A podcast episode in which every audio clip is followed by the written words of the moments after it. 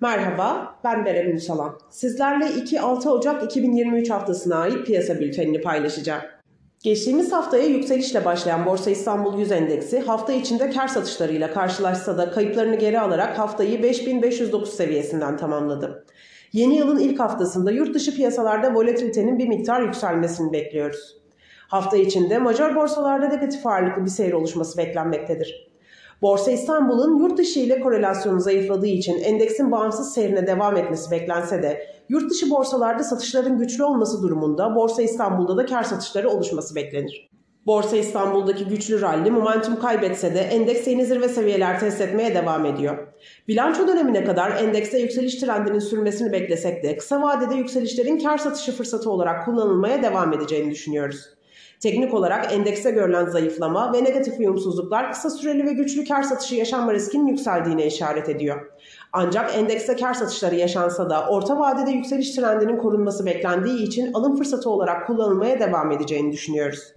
Endeksin bir sonraki bilanço dönemine kadar güçlü görünümünü ve yükseliş trendini yeni zirve seviyeler test ederek devam ettirmesi beklenmektedir. Yüksek enflasyon ortamında Borsa İstanbul'un TL varlıklar içinde tek alternatif haline gelmesi ve yabancı çıkışlarının güçlü yerli yatırımcı talebiyle karşılanması nedeniyle yükseliş trendinin devam etmesi öngörülmektedir.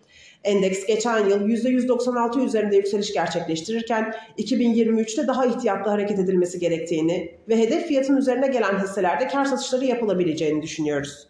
Kısa vadede endekste sektör ve hisse bazlı ayrışmaların devam etmesi ve hedef fiyatına göre potansiyeli yüksek olan hisselere doğru yöneliş olmasını bekliyoruz.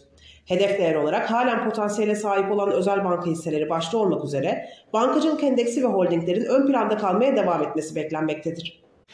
Yine yüksek potansiyele sahip havacılık sektöründeki düşüşlerle defansif yapısı nedeniyle gıda perakendesi hisseleri kısa vadede talep görmeye devam edebilir.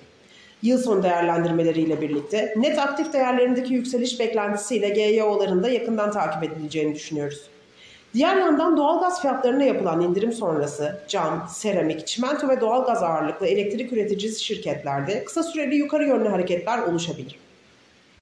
Özet olarak orta vadede Borsa İstanbul'da yükseliş trendinin devam etmesi beklense de kısa vadede endekse yükselişlerin kar satışı fırsatı olarak değerlendirilerek hafta içinde kar satışları yaşanabileceğini düşünüyoruz.